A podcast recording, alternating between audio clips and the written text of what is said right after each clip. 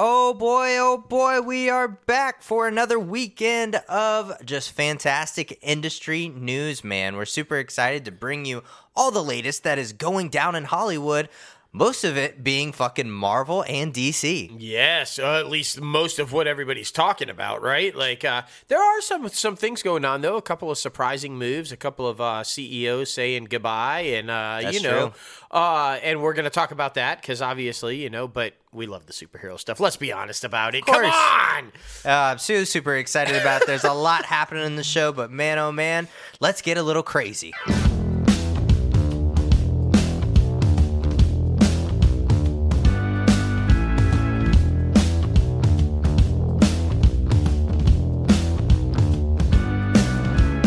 What's up, guys? Episode 218, and you guys know your host with the most, myself, J-Lo Fantastic, and the one and only Mouth. What's up? Boy, oh boy, before teasing the rest of this show and telling you where to find our merchandise, be sure to leave a rating on this podcast. Comment below and tell us what you actually think about the show. Leaving a rating actually helps the podcast get seen by more people who enjoy entertainment news, plus those who are trying to break into the entertainment industry. We brand this podcast as a one stop shop for those trying to break into it, so they will have conversations to be in the room where it happens. Yes. So super excited about this show, but before we get that started, be sure to head over to our website, www.crazyantmedia.com, where you can start rocking the latest and greatest Crazy Ant Media gear. We got shirts, we got hats, we have coffee mugs, guys. You see the mugs, we're so super excited, and they're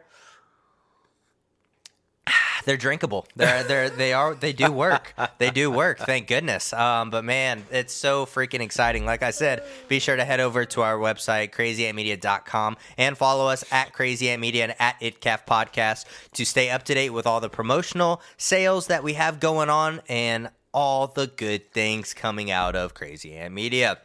Well, of course, we are going to start with Disney. Oh man, oh Of man. course. Disney and Marvel Studios, Ant Man and the Wasp, Quantumania earned about a formidable, formidable uh, fifteen and a half million in previews at uh, the domestic box office.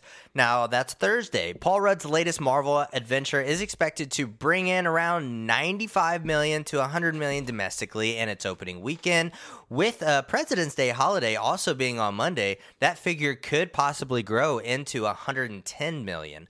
Now, Ant Man and the Wasp: Quantumania will certainly have the biggest opening of the small but mighty franchise. The original Ant Man, back in 2015, uh, gained just about 57 million domestically after an earned 6.4 million uh, for Thursday night previews. Now, in 2018, the sequel Ant Man and the Wasp, that one had about 76 million opening after launching with a 11.5 million in Thursday night previews. So I think it's off to a good start. It's definitely going to be the biggest Ant Man. Oh, without doubt. I mean, without doubt, and and rightfully so. Um, I mean, I think anybody who's trying to put the unfair comparisons to, you know, Doctor Strange or the Spider Man, it's it's just it's not that right, Yeah. and and it's not expected to be by Marvel or Disney. So. Uh, I think they're going to be extremely happy with the opening. It's dominating the box office. It's going to be number one. Their trend will continue. They're undefeated at being number one at the box office on every opening. So, uh, which is just absurd. It is. I mean, they're closing in on 30 straight number one openings. Like Yeah. it's just incredible. Right. Um so as you guys know, we saw it, right? I'm sure you guys saw that we posted we saw it.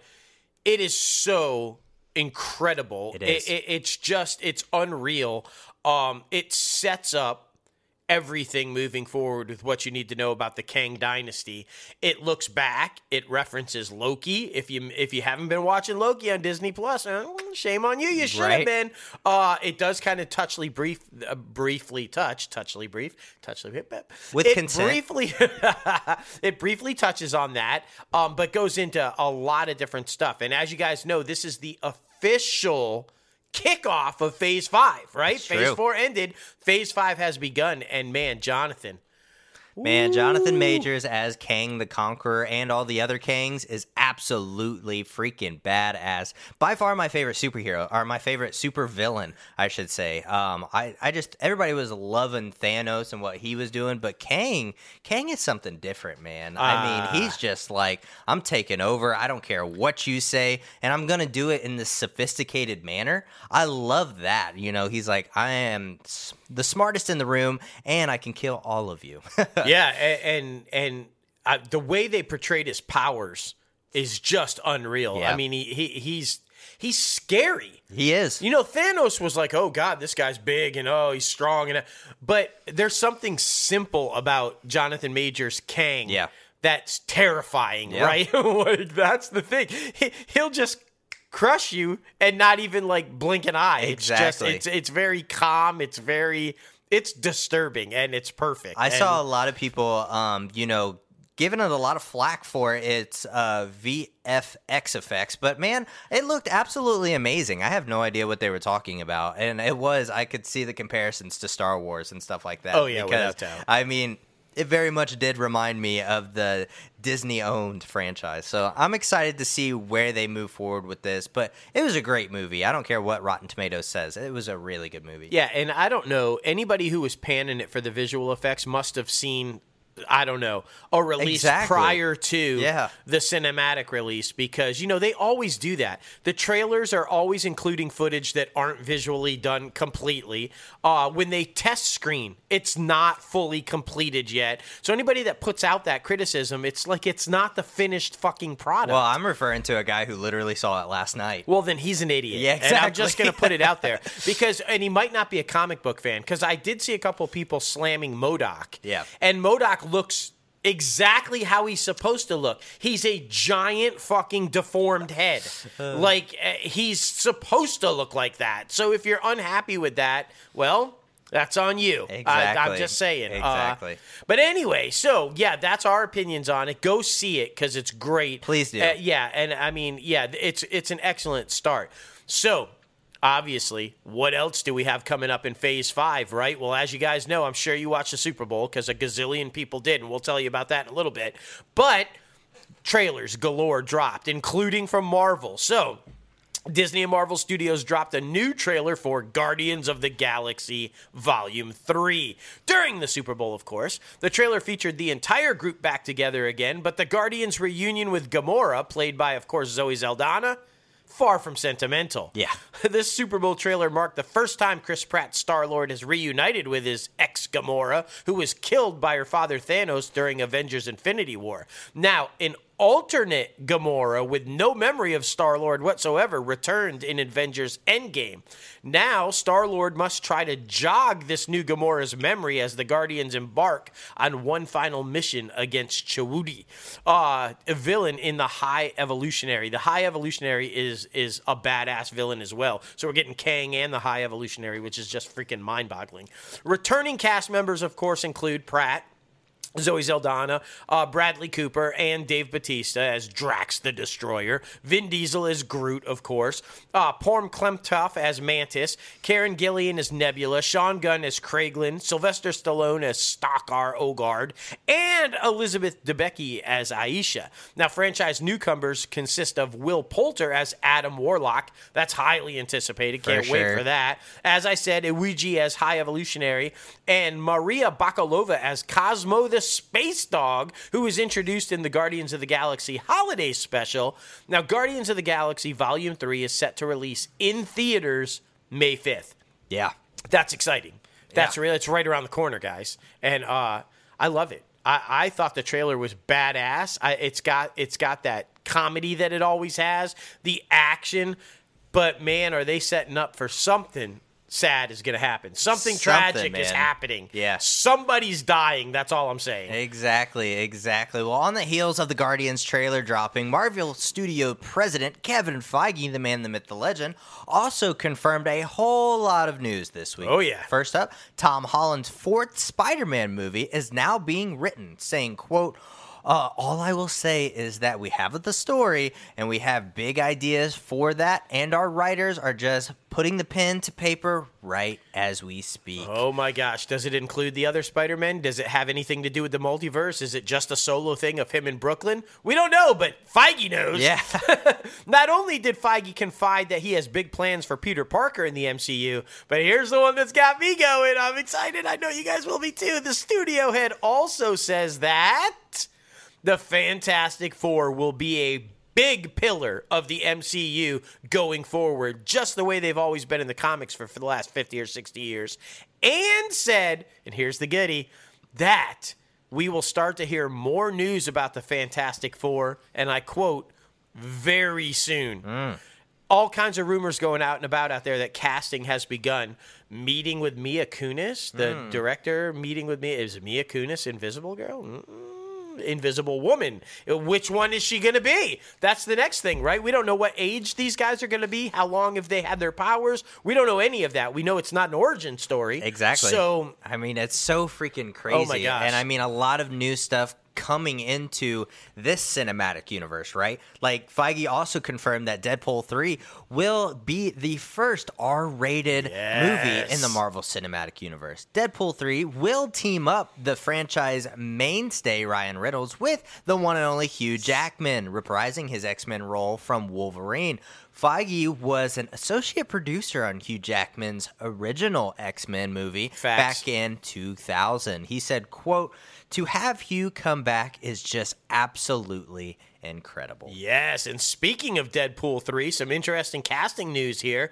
Emma Corrin, best known for portraying the young Princess Diana on Netflix's royal drama The Crown, she's joining the Marvel Cinematic Universe. She will co star with Reynolds and Hugh Jackman in the film. Now, Corrin's exact role hasn't been announced, but they are expected to play the villain mm. opposite Reynolds' snarky mercenary and Jackman's Wolverine. Deadpool 3 hits theaters September 6th, so Oh. closer to the end of the year. So For sure, a lot of good stuff. Well, Feige also gave an update on Marvel's Mahershala Ali's starring Blade movie, stating it will be filmed this year, saying, quote, it is going well. Our director, Yann Demange, uh, is down in Atlanta right now. Cameras roll in like the next 10 weeks or so. So it's going to be very interesting. Remember, there was a lot of uh, strange things, we should say, happening behind the scenes, having to recast and the script not being quote unquote good. And so I'm, I'm excited about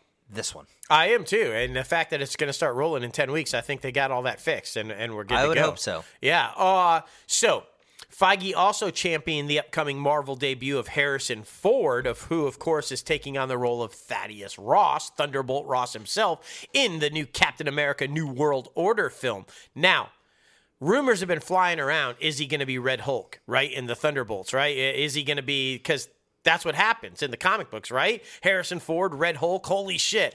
Well, we don't know that. Yeah. But Feige did confirm who he will indeed be in the film the President of the United States. That's right. Thunderbolt Ross is going to be President of the United States.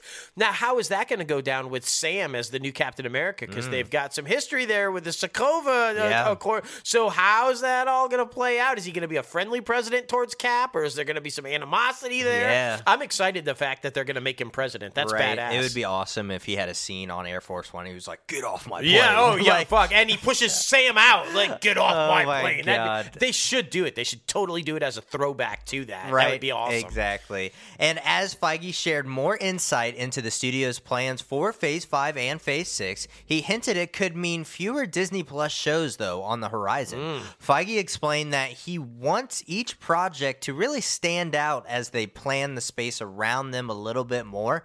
He then clarified that this means both having more time between projects and putting out fewer each year. He also opened up about their approach to make the Marvel TV shows more self contained than the movies. Now, Disney and Marvel have not yet announced the second season for Moon Knight with Oscar Isaac, but Feige said that there's definitely a future for the character as they move forward. So that's a lot of interesting stuff, man. Yeah, for sure. And I think because a lot of fans were kind of freaking out about this, but I think what he means by more self-contained is we're not going to see like what She-Hulk was. Moving forward. It, it, you're not going to see guest stars popping in and out other Marvel characters. Daredevil's show is going to be about Daredevil, Right. And and and such. In fact, he used Daredevil as an example of what he was talking about, and I think that's a good thing. Not every show needs guest stars. Not I agree. every, you don't need to have another Marvel star pop in. You know, it worked for She-Hulk because it was funny, it was different, but we don't need to see everybody pop up in in all these different shows. So if that's what he means, then I think that's a good decision. For sure. Um, now, it wasn't all good news from Marvel, though. Apparently, fans will have to wait just a little longer to go higher, further, faster.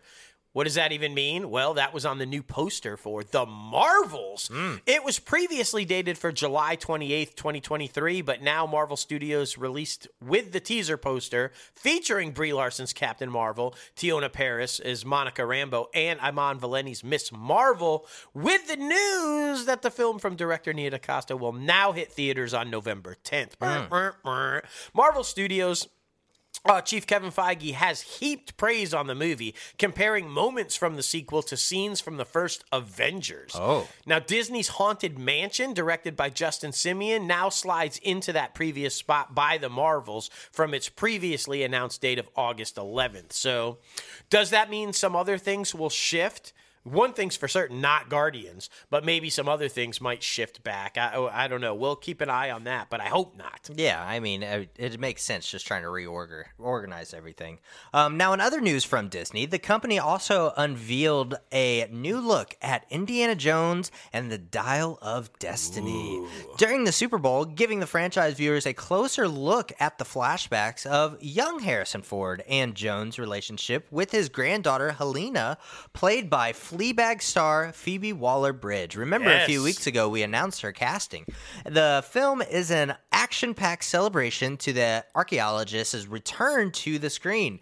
Though Indy avows his days of recklessness are behind him, footage of him zooming through the desert streets, standing on top of a moving train, and cracking his infamous whip at a room full of armed villains would suggest otherwise. Now, the latest addition to Indiana Jones series takes place in 1969 during the U.S. Soviet space race as Indy and Helena go head to head with a villainous Nazis for their one last adventure. Mm.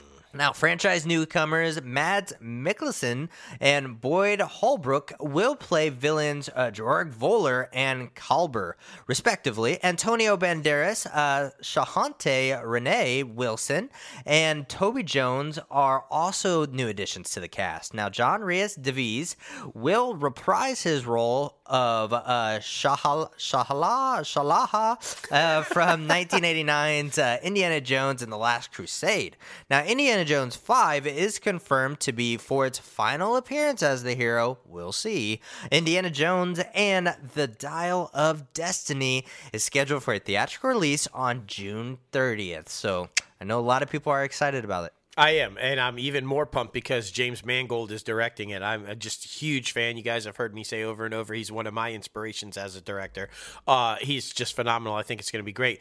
I love how you said that though. Maybe we'll see, but one thing is definitive. It's it's pretty much an all in from Lucas, Spielberg, and Harrison Ford that when Harrison Ford steps away, that's it for Indiana Jones. They n- have no plans of doing it without him That's or good. recasting him. So good. So this should be the last one. This should be the last one. like I said, we'll fucking see. will will he want to continue to de-age or like well, I have no fucking idea, but it it will end when he ends. So So goofy. um I was really excited about this one, guys. Yeah, I was too. up in the air about do we want to keep seeing these live action, you know, remakes or whatever. But I saw this little teaser trailer and holy shit. Disney also unveiled a new teaser trailer for the live action remake of The Little Mermaid. Hmm. The upcoming musical directed by Rob Marshall reimagines the original 1989 animated film with live actors. Now, the new adaptation will once again see the mermaid Ariel fall for the human prince who lives above the water, spurring a devilish plot from the nefarious Ursula. Now, Halle Bailey stars as Ariel alongside Jonah Hauer-King as Prince Eric, Melissa McCarthy as Ursula, Javier Bardem as King Triton, Jacob Tremblay as the voice of Flounder, and our man Daveed Diggs as the voice of Sebastian. Now, the trailer shows Ariel singing Under the Sea, of course, the big song from it and also gives us our first looks at Ursula and Prince Eric, and they the, it looked incredible. They've been practicing with fucking Avatar and Aquaman Yeah. and all these underwater movies. This thing looked incredible. It did. Um, it's set to hit uh, theaters May 26th, so literally right around the corner. Yeah, not bad at all. And I mean, we got that evil, devilish laugh from Melissa McCarthy Oh, at the very end. Yeah, I'm- yeah, yeah, Like I said, I got really excited about it. That laugh was like you. I didn't know it, what I wanted to see more of these live action remakes, but it looks really good. And I love how they're incorporating the music because that was one of my biggest knocks from like The Jungle Book and Mulan. You not including the music in these Disney films, I feel like is a setback, in my opinion. Oh, without doubt. Now, Ben McKenzie, Jamie Lee Kirchner, uh, Michelle Ortiguez, and Augustus Prohaz have been cast in ABC's drama pilot, The Hunt, U- The Hurt Unit. Yeah. Um, the project was first ordered to pilot at ABC back in December. Now, per the official logline, the show is a cutting-edge medical drama about a highly skilled team of trauma surgeons and nurses who race into the field uh, to treat the patients who won't make it to the hospital in time. Now, when the sick and the injured can't get to the ER, the HURT unit, which is Hospital Urgent Response Team, brings their ER to them. Now, McKenzie will star as Danny, who is the head of the HURT unit. Now, the character is further described as a self made surgeon who must make split second decisions uh, in the most harrowing circumstances, often at risk to his own life, while unquestionably a hero. Danny is also a uh, pathological risk taker Oh. who seems headed for a serious uh, downfall. Basically, his decent, his deepest bond is with his teammates, first class professionals who share his passion. Some would say obsession for saving life. Now, Kirchner will play Nora, a surgeon from working class roots who uh, got her education by joining the Navy, serving as a trauma surgeon in multiple war zones. She wants to join Dr. Danny Marsh, who is McKenzie, elite hurt unit, and although she's nearly as brilliant as surgeon as he is, he won't have her on his team uh, until she levels with him about her troubled past. Now, Ortez and Prew also play members of this unit, so I'm sure a lot of baggage with both of their characters as well. Yeah, but yeah. it seems very interesting. I like how it's you know out and about and not at a hospital. I think that's different. Oh yeah, I mean because if you're going to keep doing medical dramas, you got to keep changing them up Exactly. somehow, right? You got to get it out there. And huge fan, obviously, of Ben McKenzie. I think you know he's fantastic in all the stuff he does. So I'm excited for that one. Uh, Kaitlin Olson, also a huge fan of her, and Daniel Sunjata are set to lead a drama pilot at ABC based on the French detective series HPI. Now, in addition, Rob Thomas, who of course Veronica Mars and Party Down, has signed on to serve as a showrunner, while Alethea Jones from Dollface will direct and executive produce the pilot. Mm. Now, the project was first ordered to pilot at ABC back in September. Now, Per the official log line, single mom Morgan, with three kids and an exceptional mind, helps solve an unsolvable crime when she rearranges some evidence during her shift as a cleaner for the police department. When they discover she has a knack for putting things in order because of her high intellectual potential, she is brought in as a consultant to work with a by the book seasoned detective, and together they form an unusual and unstoppable team. okay. All right, sure, sure. I mean, Sounds good. Sounds good. Sure. We'll see. We'll see. Now, this next one is by no surprise, at least to us, because we are big fans of GMA. So we go into that nine o'clock hour after GMA, and start to watch Kelly and Ryan? Well, it's no longer going to be Ryan because that mofo is exiting. That's right. Ryan Seacrest is exiting the Live with Kelly and Ryan after six years acting as Kelly Ripa's co host on the ABC Daytime Talker. Now, upon Seacrest's exit, Ripa will be joined by her husband, Mark Consuelos, as her new co host. The show will be rebranded Live with Kelly and Mark.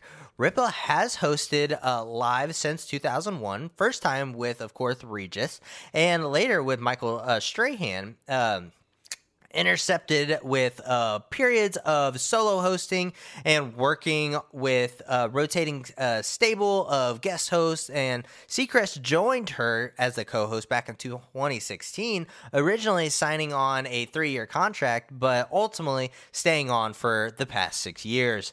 Um, I mean, it only it only kind of makes sense. Seacrest is super busy hearing Kelly is not that nice of a person.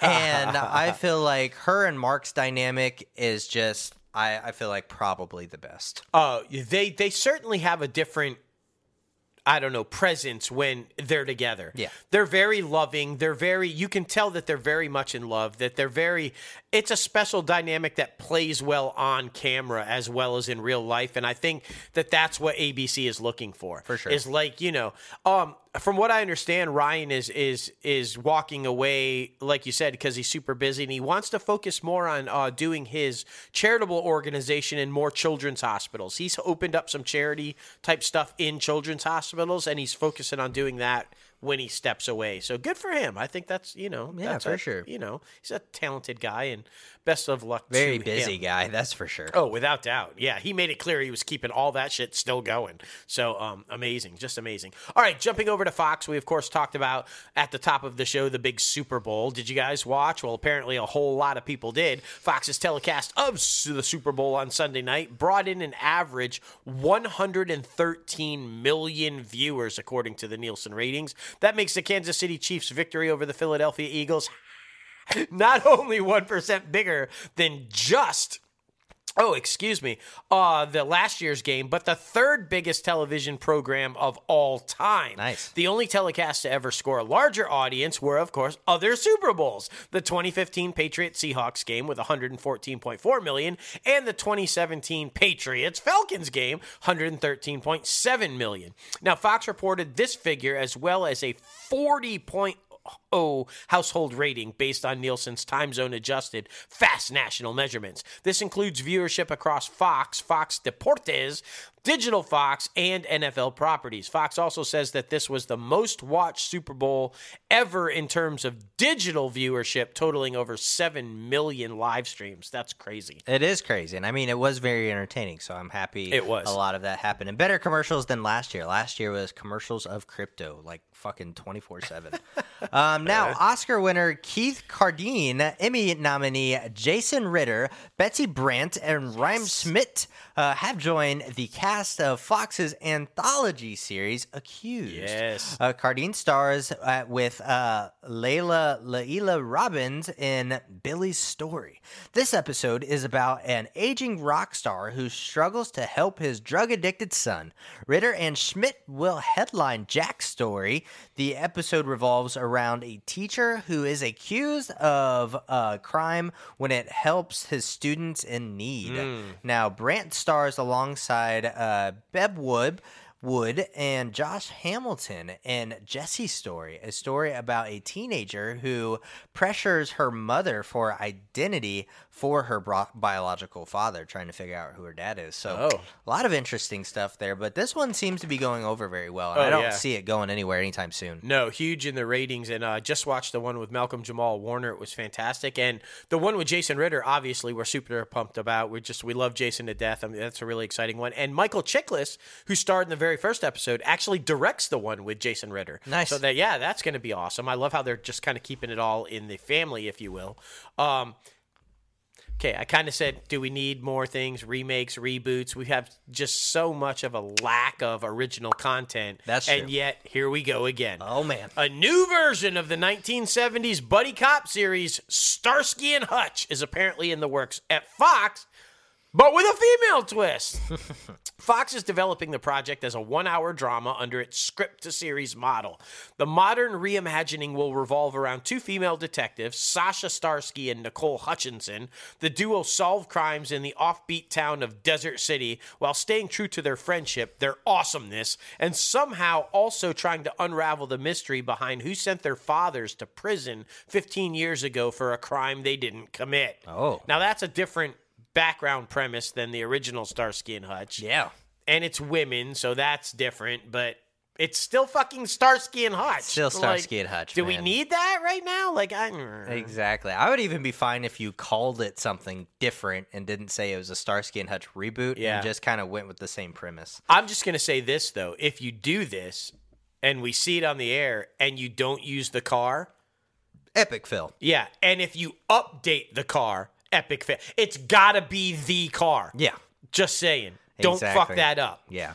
it can't be like a freaking Porsche with the white, a red Porsche with the white lines. Yeah, like no, you know, no, it, it can't. and be. it can't be like a 2020 or something. It's got to be the fucking old school car. Otherwise, I'm walking away. Yeah, I'm not even giving it a shot. Just saying. well, guess what? Fox also has their own hour-long medical drama based on an Italian hit series, Doc Nelle tue mani. Uh, translation: Doc in your hands. Oh. The U.S. adapta- adaptation will be titled Doc. Very creative, guys, and it will come from writer Barbie Kligman uh, from Magnum PI. The show is being developed as part of Fox's scripted two series process, as the network will t- no longer shoot pilots. Uh, it instead develops several scripts before deciding whether or not to go forward with the series. Here's the uh, official logline for this one, though. A hard charging chief of internal and family medicine, Dr. Amy Elias suffers a brain injury during a car accident and loses her memory of the last eight years. Now, forced to reacclimate to the present, with no recollection of the tragedy in her personal life or bereft of the medical knowledge she has occurred over this time, she must return to being an intern and somehow rebuild life from the fractured pieces which remain. That sounds actually very interesting. I was bagging you at the very beginning, but that sounds very interesting. Uh, it it it does. Like, can you imagine being a surgeon and the head of a department, and you have all this not, and then you forget that you're even a doctor? Well, especially like if you go back to the specific hospital that you were at, and everybody knows what you were before Yeah, and knows what you yeah. are now, and like, oh, and now you're an intern. Yeah. Like, what the fuck? I mean, exactly like, and especially oh yeah, just I'm excited about that one. I really want to check that one out. Yeah, that's going to be pretty darn good. This is pretty cool. So excited about this one too. Curtis 50 Cent Jackson and Fox have entered into a non exclusive broadcast direct deal to develop scripted dramas, live action comedies, and animated series through his production company, G Unit Film and Television. Projects created as part of the agreement will be owned by Fox Entertainment and produced by its in house unit. Now, Fox Entertainment Studios, in collaboration with G Unit Film and Television, the former rapper turned mogul exited his deal with Starz last September, uh, but of course, several of his franchises still remain on the network, including Black Mafia Family, which recently scored a season three renewal, and multiple spin offs within the Power universe Power Book 2, Ghost, Power Book 3, and Power Book 4. but G Unit Film and Television also produced the ABC series For Life, which you can catch on Hulu, which was fucking phenomenal. If you haven't watched that, you should go back and watch it.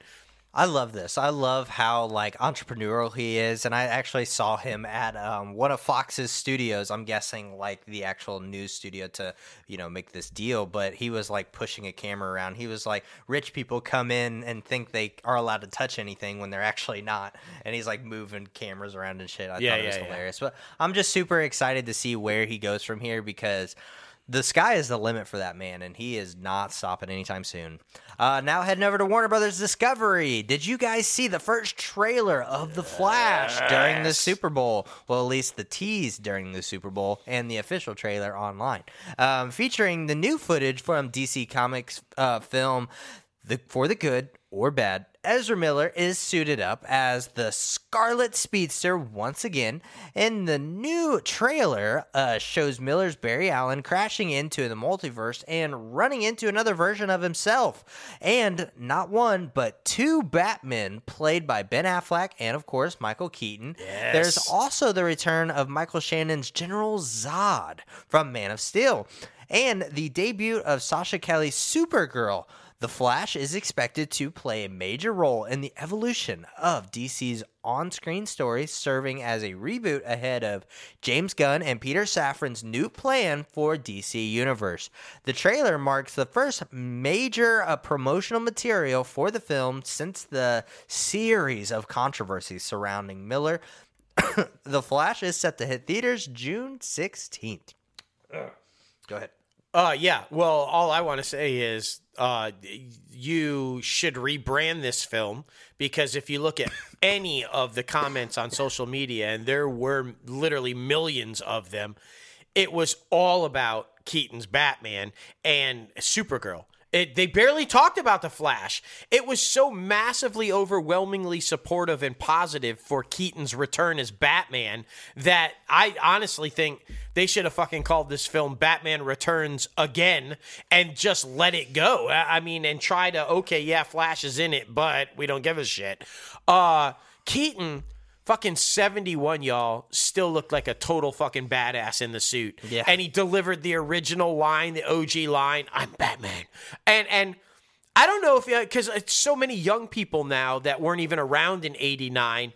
He originated the line. All the ones from The Dark Knight, Christian Bale, you know, uh, uh, all the different versions of Ben Affleck's Batman, all these different versions that we've seen in films since then. Copy him. He was the first one to ever deliver the line, "I'm Batman," and and it was fucking epic to see it again. I about I just lost my shit when he said it. I'm like, oh, he's gonna say it, he's gonna say it, and he fucking said it, and it was badass. Did you catch all the suits behind All him? yeah. The blue and gray suit from the comic books is back there, and I think Affleck actually wears it in the trailer. So that's even more fucking epic. But it was the original suit from the 89, and then the Batman Returns suit, and then the desert suit, the underwater suit, the blue and gray suit. And year one, when he was packing, he had guns. Yeah. How fucking badass is that? Like, so I don't know, man. I just thought, and Supergirl, I hope that they keep this version. I know she's not going to be the one in James Gunn's film that he was talking about, but I hope they keep this version of her because he has said it, it will be a multiverse, meaning there will be more, you know, than just the one. Um, because she looked like total badass. She did. and I think I think it's going to be amazing. Now, here's the thing: everybody's talking about a secret cameo, right? Everybody, everybody is talking about that. Everybody thinks it's going to be a third Batman. I don't. Here's what I think is going to happen, because if anybody was paying attention, out there and about, it leaked and then was confirmed that Michael Keaton's Batman is in the same universe as Christopher Reeves Superman. Mm. Are we going to see Christopher Reeves Superman? That I think I would just fucking shit my pants and die of a heart attack right there in the screen. I, I like. That would be amazing. I don't know how I feel about it because it would have to be digitally recreated, and I, you know, you're always iffy about do you do that, do you not do that. But in my opinion, I just feel like all these films are are in ode to that OG film. Kevin Feige says it. He makes everybody watch it before they make a new Marvel film. That's the bar that it's all. So to have that, to have him make the appearance, I think would be fucking epic. It I mean, would, just or at least uh, what's his name, Brandon Routh. Um, yeah, yeah. uh, do the same thing because I mean, when his presence was during um, what Crisis on Infinite Earth for the mm-hmm. CW shows, I mean, everybody was talking about how like he was Superman. So I mean, something like that to where he is basically playing Christopher Reeve. Superman. Well, and which he did in Superman Returns. I mean, it just it was it was not a very good movie, It and Bryan not. Singer just, but he, Jesus Christ, he looked and sounded exactly like Christopher Reeve. So I think that I mean, maybe they use Brandon Routh and digitally put Chris's face on him. Maybe. That would be epic because he's got the voice down and the mannerisms down and everything. So if you use him as the body double and then put Chris's face on Yeah. him, I think that would be fucking epic. Yeah, it's going to be very interesting. I'm excited to see what happens. It's unfortunate because of all of the, you know, the things. Um, I feel like it's definitely going to be a thing that I feel some people aren't going to go see because of the controversy and stuff like that. And which is, you know, like I said, unfortunate, but it is what it is. And uh, yeah, I'm I'm interested though. It looks very good. I'll just wait till HBO Max. well, director Todd Phillips has shared a new look at Joker Folie à Deux, posting images of depicting Joaquin Phoenix in the arms of Lady Gaga. The image marks the public first look as Gaga in this film. And Gaga is reported playing the version of DC Comics character Harley Quinn. Of course, the uh, psychotherapist uh, of uh, who submitted herself to the Joker before taking on his villainous ways. Warner Brothers will release Joker uh, in theaters October 9th of 2024, five years to the day after the release of the first film. Damn, it's already been like five years next year. That's crazy. I know. I, I hated the picture. Yeah. I just didn't like it. Sh- I don't. I, I just don't get this movie. I don't. I don't see the point in it. I don't see the musical. She is not fucking Harley Quinn. She doesn't even. Lo- she looks awful. Yeah. I, I just. I'm not. I know. Compared to both of these DC films, uh, with one that I'm like so conflicted about, and then this one I could give a shit less. Yeah, about. and I loved the first Joker. Yeah. I thought it was just spot on. He's just a maniacal psychopath killer. But this, I don't even know how this is coming from the same guy. Yeah. Like, I'm just baffled unfortunate. by that. Like, what did you drink or eat that fucked you up, sir? Because I just, I don't get it. The Penguin series at HBO Max has added, this is awesome, uh, Rhenzy Feliz to its cast. Of course, you know from uh, The Runaways. Feliz joins previously announced series stars Colin Farrell, who will reprise his role as Oswald the Penguin Cobblepot from The Batman, as well as Cristin Milioti. Now, details on Feliz's character being kept under wraps. The eight episode series is said to continue the story of the film.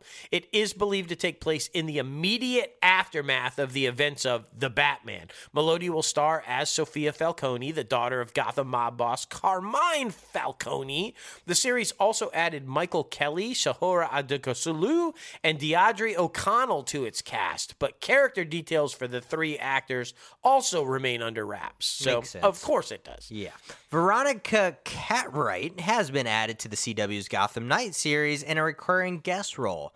Now, Cartwright, uh, Cartwright uh, will make her debut as Unit Harmon um, on the series in episode 4 and recurring in episode 7. According to her character description, uh, Unit uh, seems like an ordinary sweet old lady living out her twilight years in a nursing home but that grandmotherly exterior masks a much darker side of this character that harbors a sinister secret and has ties to an evil that has plagued Gotham for over a century. Damn, that sounds intense. Court of Owls? I guess. Hmm, maybe. I don't know. We'll see. This next one I'm super pumped about because I'm a huge fan of Lizzie Olsen. I just think she's a phenomenal actress. And I was alive actually during this real life event and it was fucking crazy. And so I'm excited as hell to see this. Elizabeth Olsen stars as Candy Montgomery, who was infamously accused of axe murder in 1980 and later acquitted in Love and Death. HBO Max released the first trailer for the upcoming limited series this week.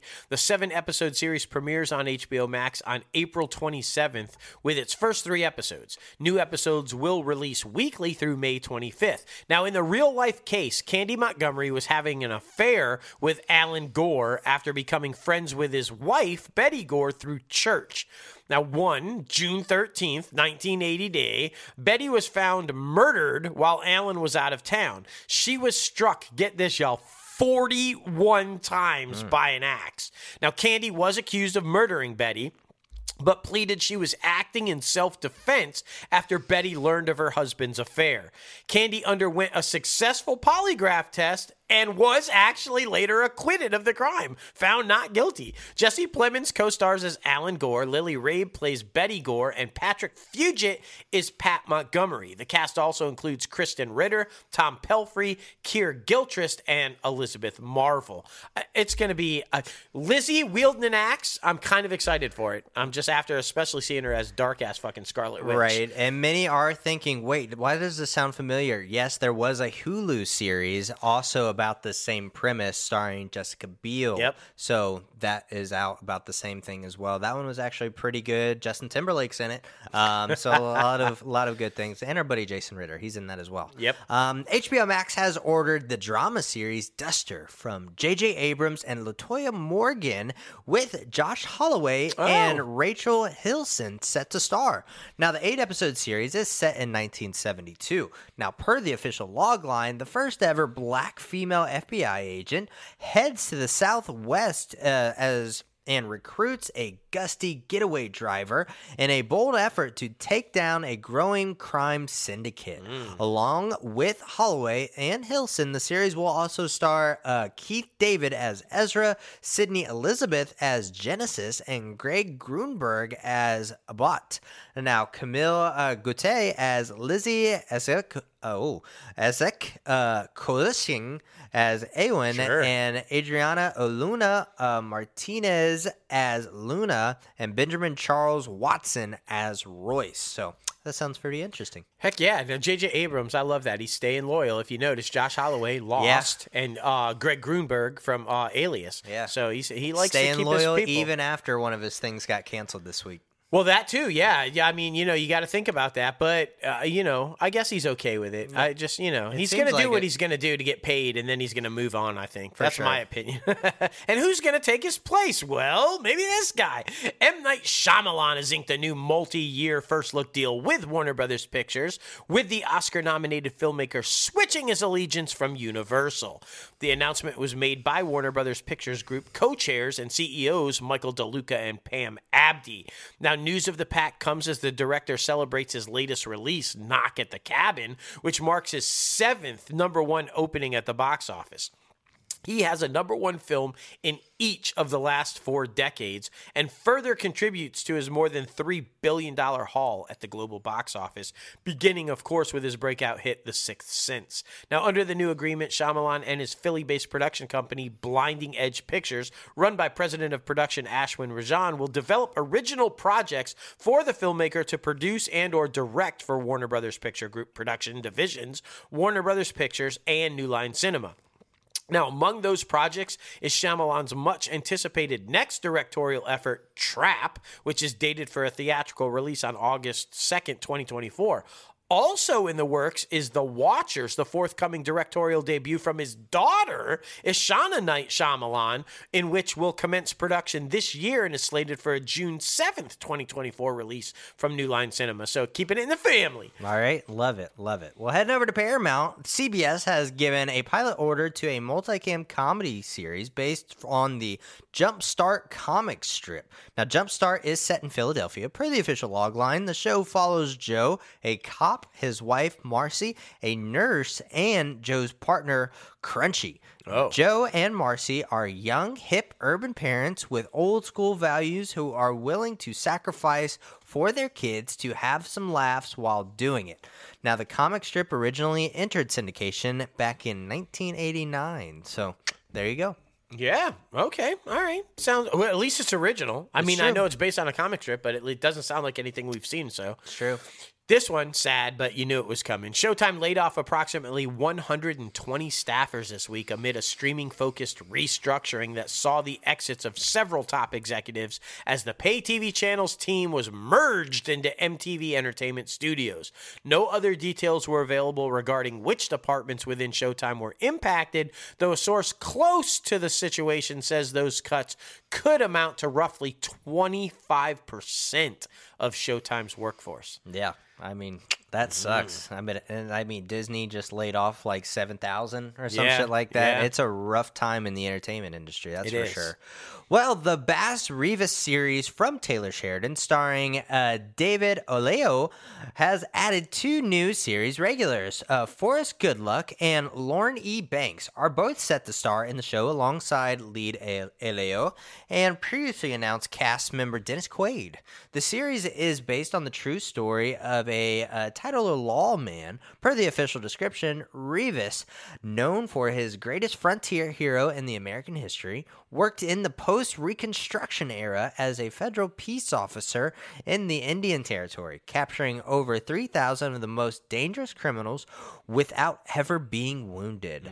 Banks will play uh, Jenny described as a the strong and fiercely loyal wife of uh, Bass Reeves.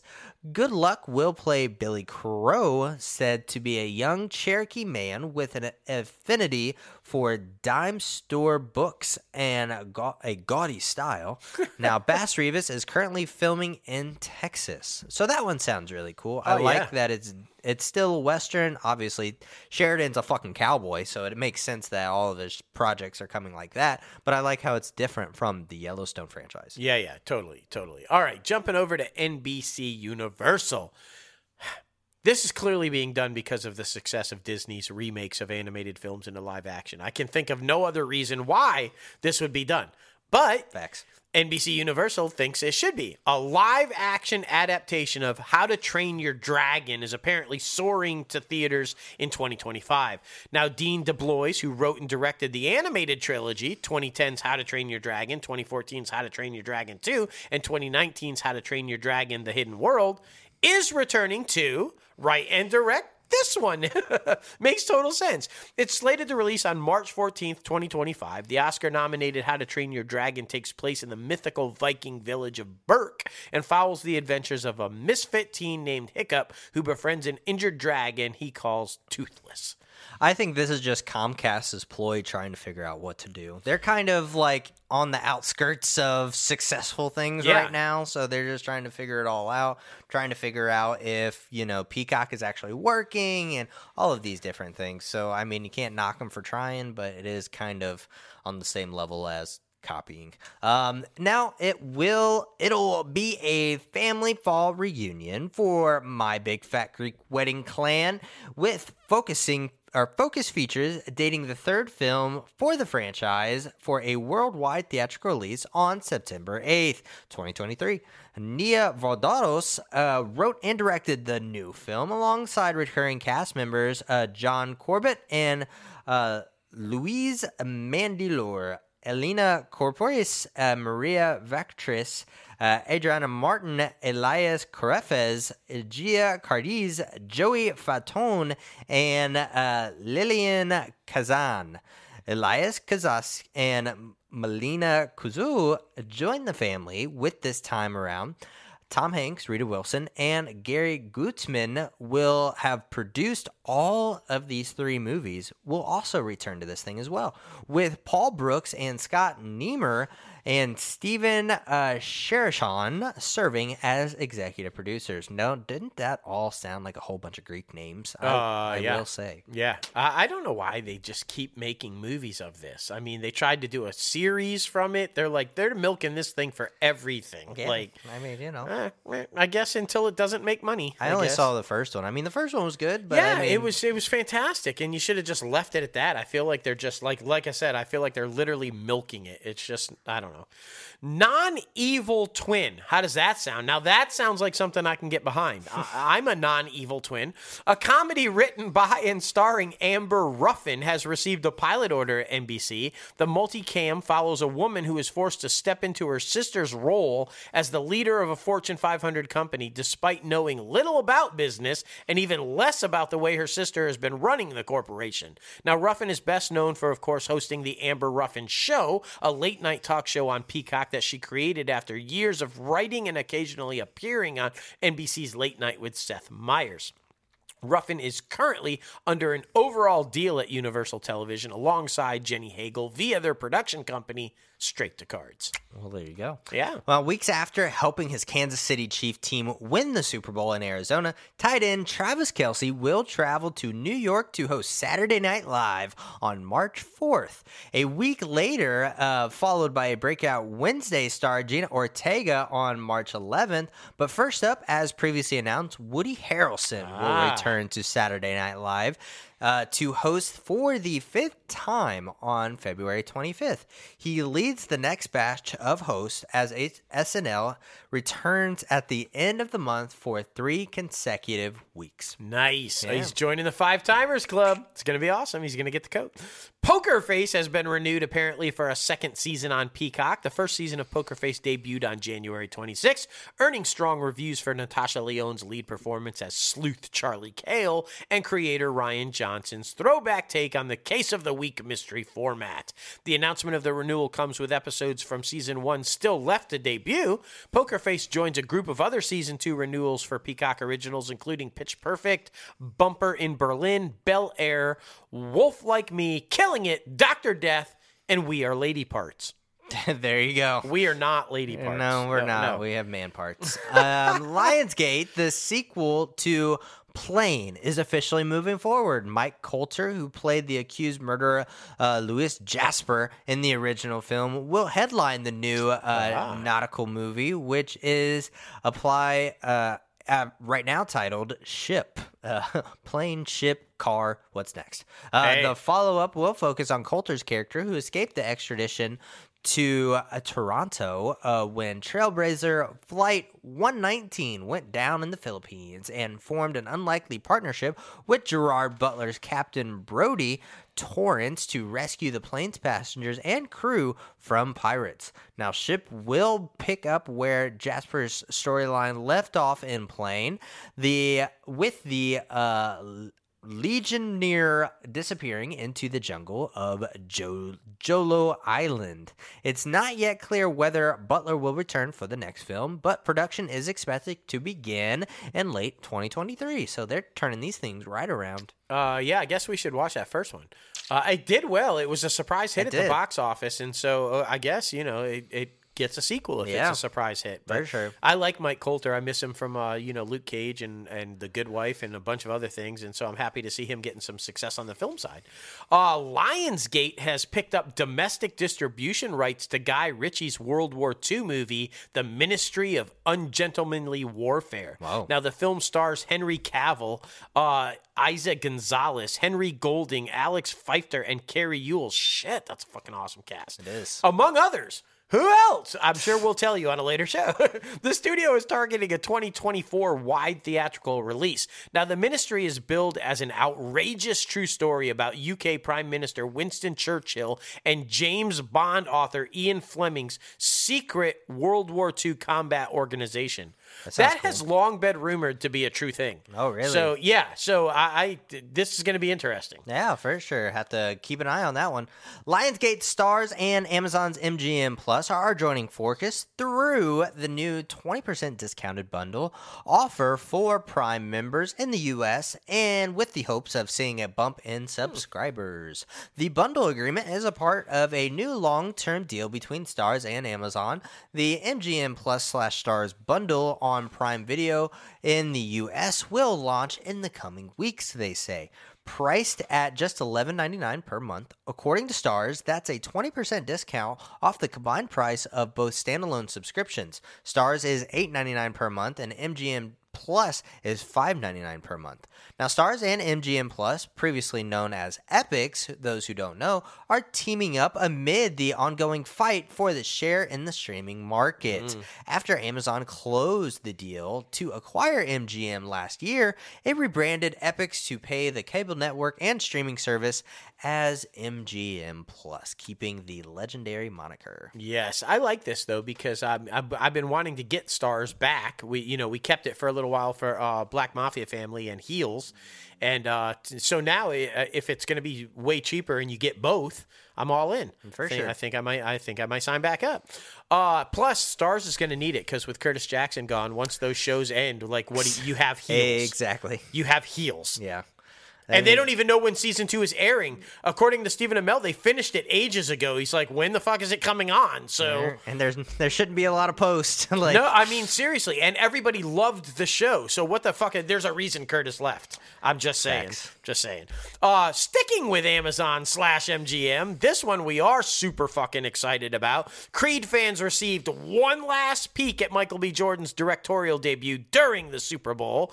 On March 3rd, Jordan will return as Adonis Donnie Creed in Creed 3, marking the ninth installation of the Rocky franchise. The trailer teases how Adonis has since made peace with living up to the legacy of his late father, Apollo Creed. But as he embraces his independent career as Adonis, his past sneaks up on him yet again when Anderson Damian Dame, played by newcomer to the franchise, Jonathan Majors, Kang, uh, returns after an 18 year prison sentence. One night as kids, Adonis and Anderson are stopped by cops, and subsequently, Anderson is put in prison for nearly two decades. As a former boxer, Anderson returns to average uh, to avenge the life he believes he was robbed of, even if that means facing Adonis in the ring in a massive event at Dodger Stadium. Now, in a quick look at the Super Bowl spot, it reveals the stadium absolutely packed with fans cheering on this huge showdown. Clearly, Anderson finds quite a collection of cheerleaders. Sylvester Stallone isn't returning due to creative differences. That's the first we've heard of that. Yeah. We had heard in the past that he's just walking away because he didn't really see a point to have Rocky in these anymore. But now, creative difference. Oh. Uh, but he might not be coming back. But Tessa Thompson and Phylicia Rashad are. They're set to reprise their roles as Creed's girlfriend Bianca and stepmother Marianne, respectively. The film was originally to be released on November 23rd of last year, but MGM postponed the release to March 3rd of this year. Creed 3 was written by Keegan Coogler, yes, that's Ryan Coogler's brother, and Zach Baylin. The screenplay is based on a story by Creed director Ryan Coogler. So there you go. That's awesome. I love how tight knit that is. It's basically a fucking family. And it's just another example of like what we were talking about earlier with Jonathan Majors being just like this fucking phenomenal actor. Yeah. Like this character is so drastically different from Kang. This guy is mean and aggressive and bold and in your face, and Kang is like a fucking hardcore murderer, but He's just very- very calm. chilled, laid yeah. back. So the fact that he can pull both of these off and so brilliantly is just a kudos to him, man. Yeah, for sure. Well, heading over to Netflix, Tyler Perry's upcoming Netflix film, Six Triple Eight, has lined up an all star cast led by Kerry Washington and the one and only Oprah, Oprah! Winfrey. Now, Washington also will executive produce the film, which tells the story of uh, inspiring true story, I should say, of the only all black female World War II Batoon. Now, starring alongside Washington and Winfrey is an impressive ensemble cast, including Ebony Obsidian, uh, Melissa Jackson, Kylie Jefferson, uh, Shanice Shantay, Sarah Jeffery, Pepe Songo Sangha, uh, um, Jay Rivas, uh, Jeanette uh, Goodluck and Moriah Brown, Baja Lynn Ordooms, and Gregg Sulkin. Now, alongside with or along with Dean Norris, Sam Waterston, Susan Sarandon, in addition to directing and producing the film, Perry also wrote the screenplay based on an article uh, by Kevin M. Hymel, uh, published in World War II History magazine by uh, Sovereign Media uh, about the eight oh uh, six.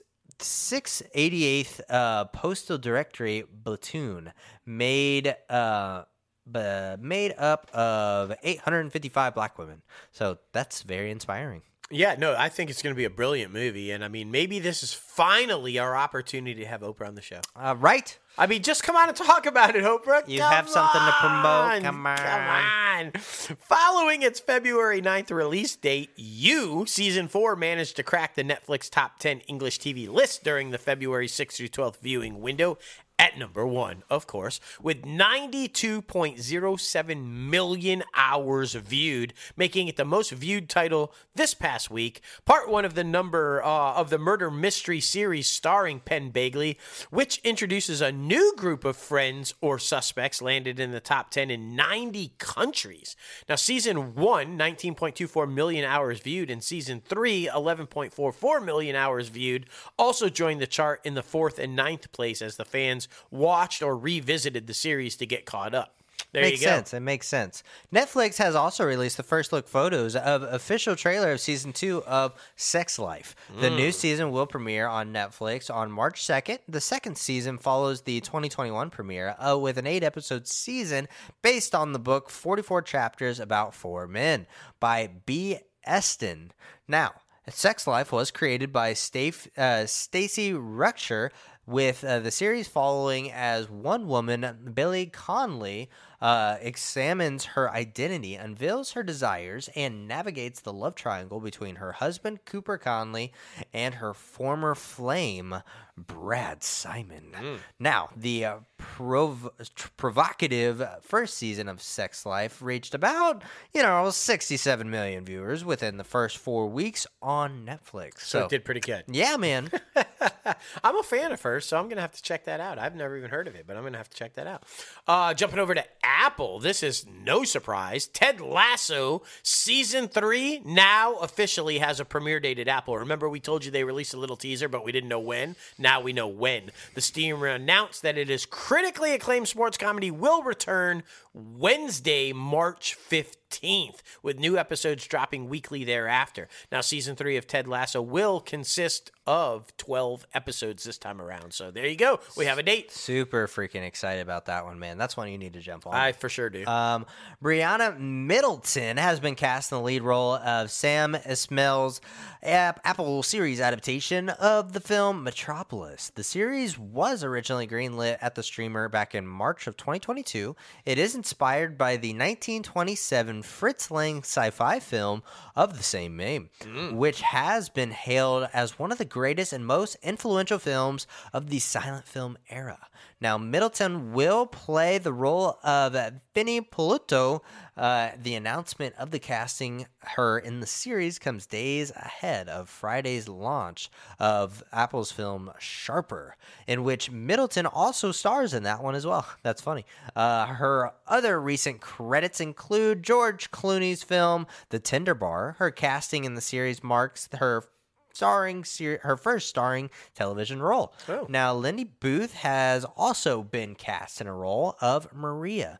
Booth is best known for her starring role in TNT drama series uh, The Libertarians, which was the spinoff of TNT's The Libertar the Liberian um Liberians uh film series. Sure, sure. Sure, sure. Let's go with it. Yeah, All right. why not? Jumping over to YouTube. That's right. We have some YouTube news because this is kind of big, y'all.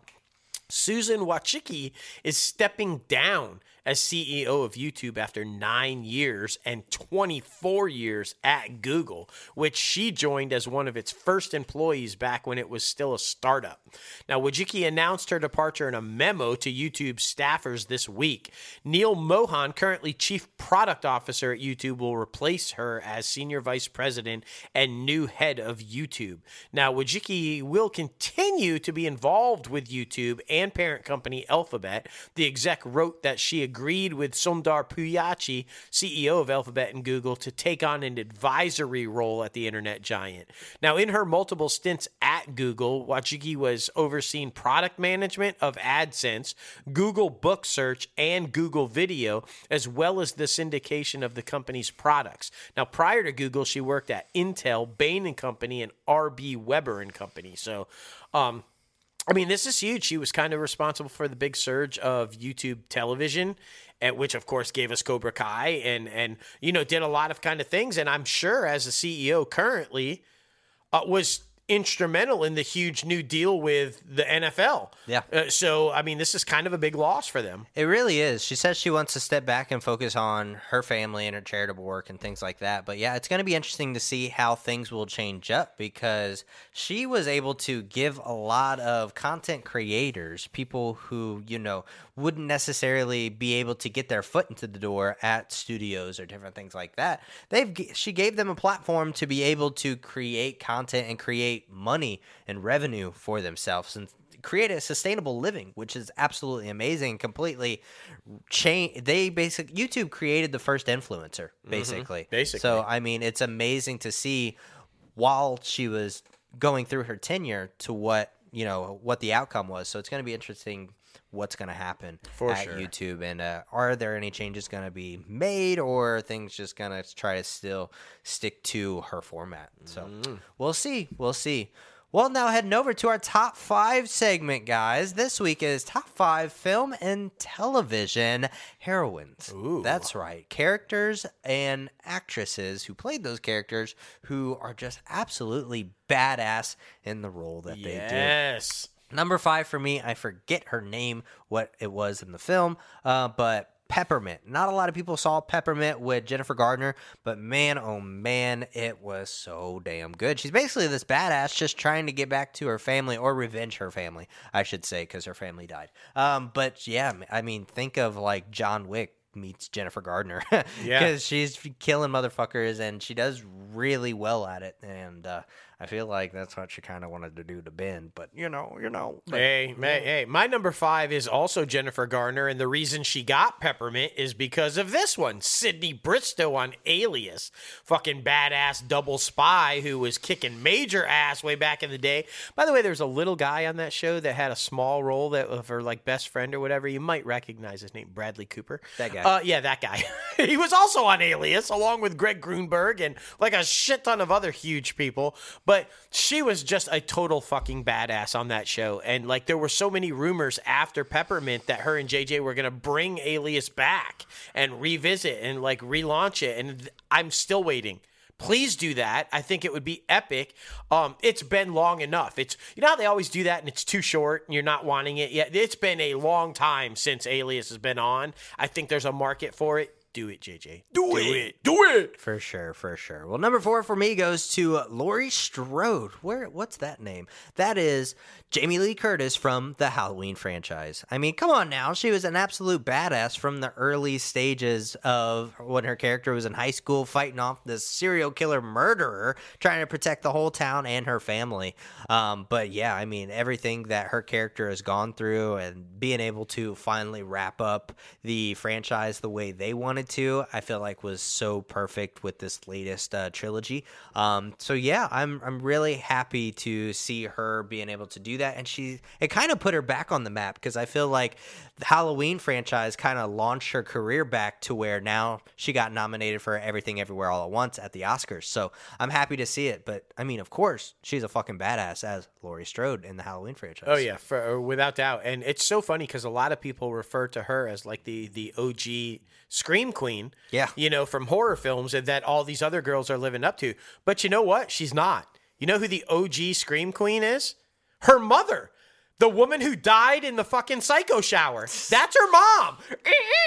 It only made sense that Jamie Lee would go on to be that, right? Like when your mom dies that epically in a fucking horror movie in the shower scene, you got to go on and do it yourself. That's all I'm saying. I For mean, sure. she was destined to be a horror badass. That's all I'm saying. Uh, my number four, speaking of a badass that you never want to fuck with, come with me if you want to live. Sarah Connor. Yes, the mother of John Connor, who saved us all from those fucking robots. Uh, look, I mean, honestly, it's one of the best characters ever made. Um, and you know, I'm not a fan of James Cameron, but it was a brilliant character. It was well done. Uh, she is no longer a fan of, you know, divorced. But um, eh, brilliant, brilliant, brilliant. And they've tried to live on through that numerous times. They just can't recapture her. Um, the television series was pretty good. They had a different actress playing uh, her, but um, I just don't think you're ever going to get that first movie and then Terminator 2 Judgment Day. You should have ended it there, in my opinion. They were badass films, and she was a badass character. And and yeah, how can you not have her on the list as a heroine? I mean, she saved humanity. What the fuck? I mean, come on. Uh, that's funny. That's funny. Number three for me is actually a real life person, but depicted in this film, Hidden Figures. Katherine G. Johnson, Mm, yes. played by Taraji P. Henson. Like I said in Hidden Figures, uh, the first, you know, big time black mathematician who was helping out NASA trying to go to the moon or get back to the moon. I don't remember exactly. But um, yeah, just her interpretation of this woman and the real life depiction that she let us all into because like we've talked about multiple times on the show entertainment is the best form of education and this movie is by far a great representation of that and if you have not seen hidden figures please do yourself a favor and go check that out it is definitely worth the watch and definitely for the female empowerment, especially black female empowerment, which is so necessary in this time period. So it was great to see. Uh, for sure. I have nothing else more to say about that. I thought it was a brilliant film. Mr. Kevin Costner's in it, and Yep. just like a bunch of other. uh, It's just fantastic film, and you should watch it because it's history. Uh, we're going back to fucking the moon, and, and we're going to Mars soon, and none of that would happen without this woman and her compatriots. So you should definitely watch it. My number three. I mean, definitely one of my very first childhood crushes. Um, and I'm just gonna admit it. Still, I'm still crushing on her hard. Uh, Jaime Sommers, played by the lovely and talented and just amazing Lindsay Wagner.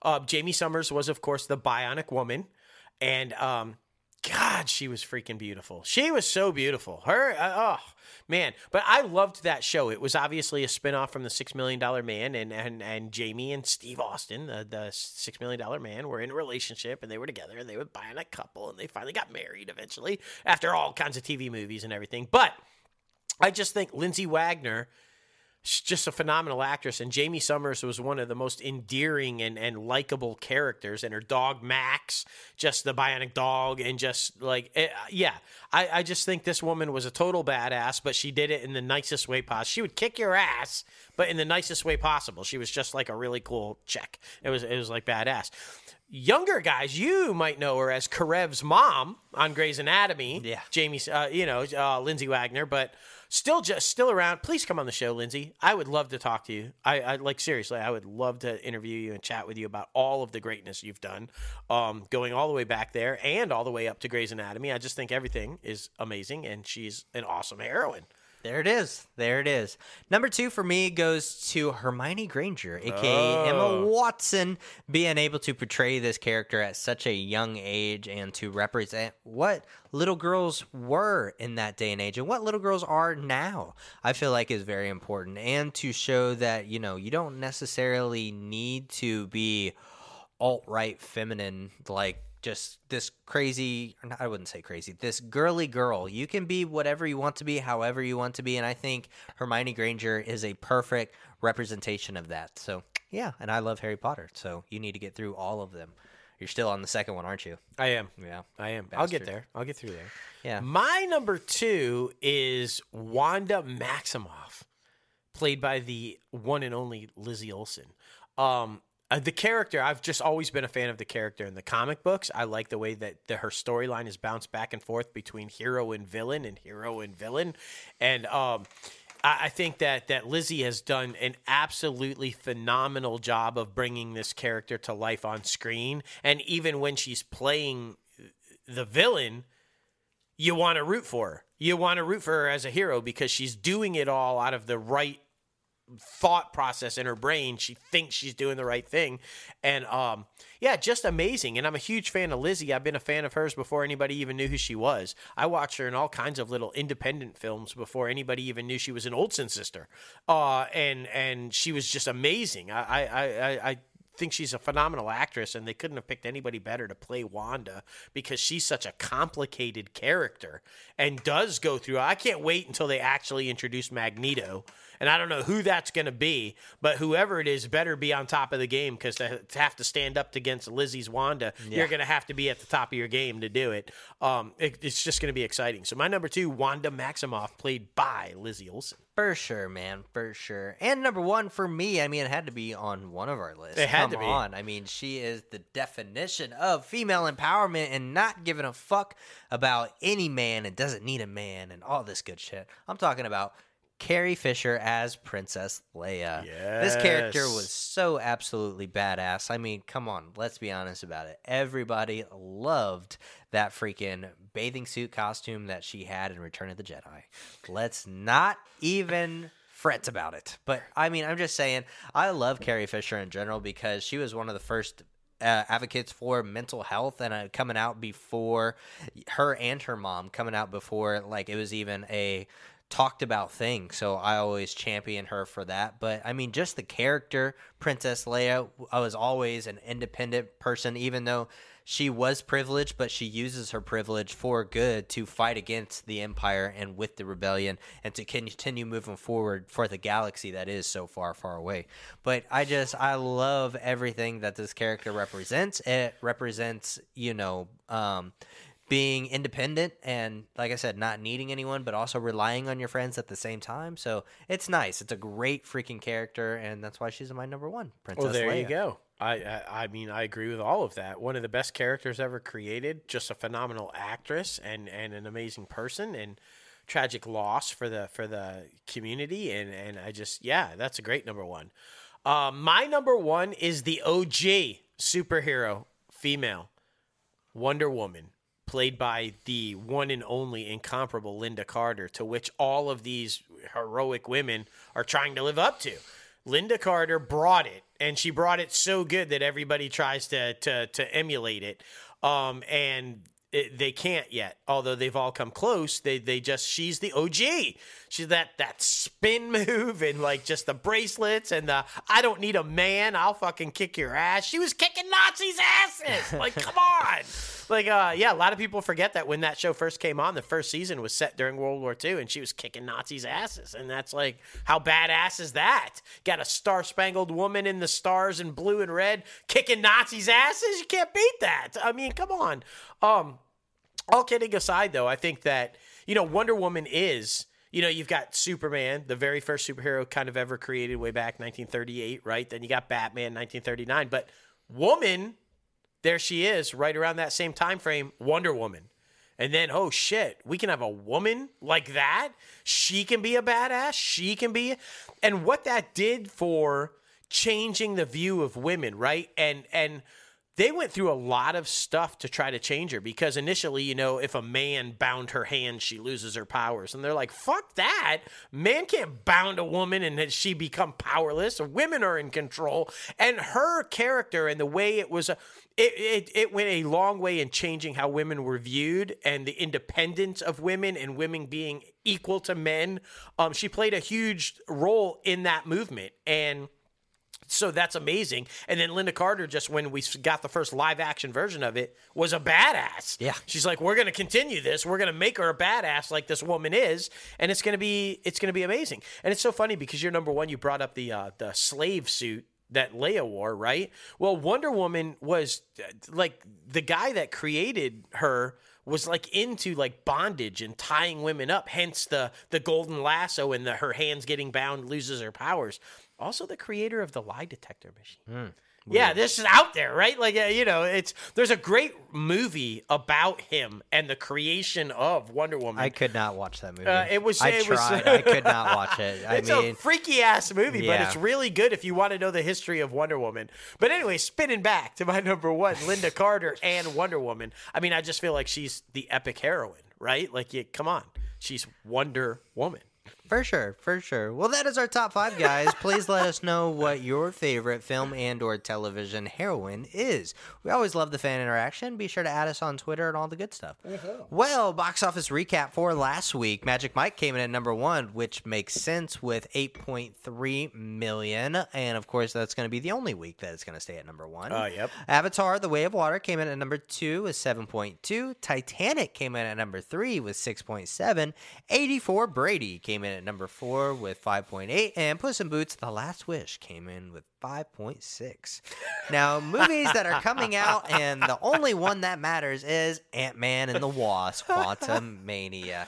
The other ones are not Ant Man, not Ant Man, not Ant Man, not Ant Man. Yes, well done, Jason. Well done. I'm just It does- saying, Yeah. check it out. It's really freaking good. You're not going mm-hmm. to be you're go, you'll be remiss if you don't see Yeah, it. I'm yeah. just saying. Uh, movies you can still go see other than Ant Man right now: Knock at the Cabin, A Man Called Otto, Missing, Megan, and Plane. Hey, there's that plane movie. There if it you can find him on a screen, that's Exactly. not showing Ant Man. Exactly. well, heading over to the IMDb Pros top trending segment. The top trending movie is Black Panther, which I think is awesome because I mean it's been a while since that one's been in the theaters. well, it just hit streamers, I think. So yeah, yeah, it's makes been sense. on for about two or three weeks, so Yeah, that's really so- cool.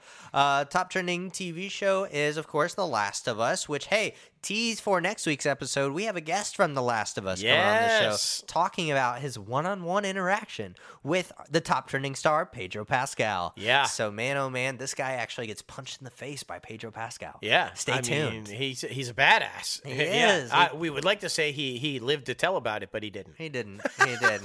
You know how popular is that show? The top trending stars, Pedro, like you said, number one. The top five trending stars are all from The Last of Us. Anna Torv, Melanie Lynskey, uh, uh, yeah, just uh, Bella Ramsey. Uh, they're all fucking Last of Us stars. I mean, it makes total sense. It's awesome to see, man. It's Yeah. awesome to see. Be expecting a lot of guests from The Last of Us. Yes. We are reaching out, man. We are reaching out. Well, guys, thank you so much for getting crazy with us on episode 218 of Inside the Crazy Ant Farm. You be sure to follow us on all social media platforms at Crazy Ant Media and at ItCap Podcast. And of course, you can follow us personally on social media. Myself at J Logan Austin on all social media platforms. And At Crazy Ant CEO on all social media platforms. That's right. It's And- wonderful. It's amazing. And be sure to subscribe to the podcast anywhere you listen to your podcast Anchor, Apple Podcasts, Spotify, Google Play Music, iHeartRadio, Podbean, Stitcher, and so much more. If you're watching this video on YouTube, we appreciate you. Enjoy your weekend. Like the video, subscribe to the channel, and ring the bell for all the latest and greatest notifications coming out of Crazy Ant Media. Yes. And of course, be sure to visit our website, www.crazyantmedia.com, where you can get yourself a nice fancy mug. Look at that. Look at that. It's so nice. We love them. They are going to be on literally every single video we do now. So Yes. be sure to check out the merch. Facts. And a new episode of Everything's Okay, uh, titled Grief, is out right now on our YouTube channel. Be sure to check that out. We get very deep. And be sure to follow those social media handles as well on Twitter and Instagram. Everything's Okay. P for everything's okay podcast. Yeah, Yes. we appreciate it. We appreciate it. But man, I mean, how can we not not talk about all the Marvel stuff that we had to talk about? I mean, there's so much good stuff coming out of Marvel Studios that I'm just I'm thrilled to see and it really does feel like Marvel again. It does. It really does feel like Marvel. And for me, equally as awesome as that is, I'm Batman. Like Keaton back as Batman is just. I feel like I'm 19 again because I was 19 when Keaton played Batman for the first time. Yeah, I'm that old. I'm not as old as Keaton, but I'm pretty old. But it just it, it brought back all the feels, the music, the look. There's the Batmobile, there's the cave, the music from Danny Elfman, and the delivery of the line. It just it had me so freaking excited, and I wish this movie was just about Batman. Yeah. I just, I really do. And I, I hope that James Gunn is smart enough to have seen the reaction from the fans and keep Keaton around as some sort of version of Batman. I know they want to go younger. I know he's got this vision, but clearly, based on the reaction, people want Keaton as Batman. It's true. Pay attention. Just I'm I'm just saying. I mean, super excited about that. And Oh, uh, sure. to James Gunn was hilarious though. He said he owned the Super Bowl. He did. He did. I mean, between Guardians and the Flash, he, I mean, he basically owned the Super Bowl. Yeah. I mean, it, just facts. Exactly, exactly. Well, guys, thank you so much for getting crazy. We can't wait to see you until next time. And it's always a great week when we have industry news about the one, the only Oprah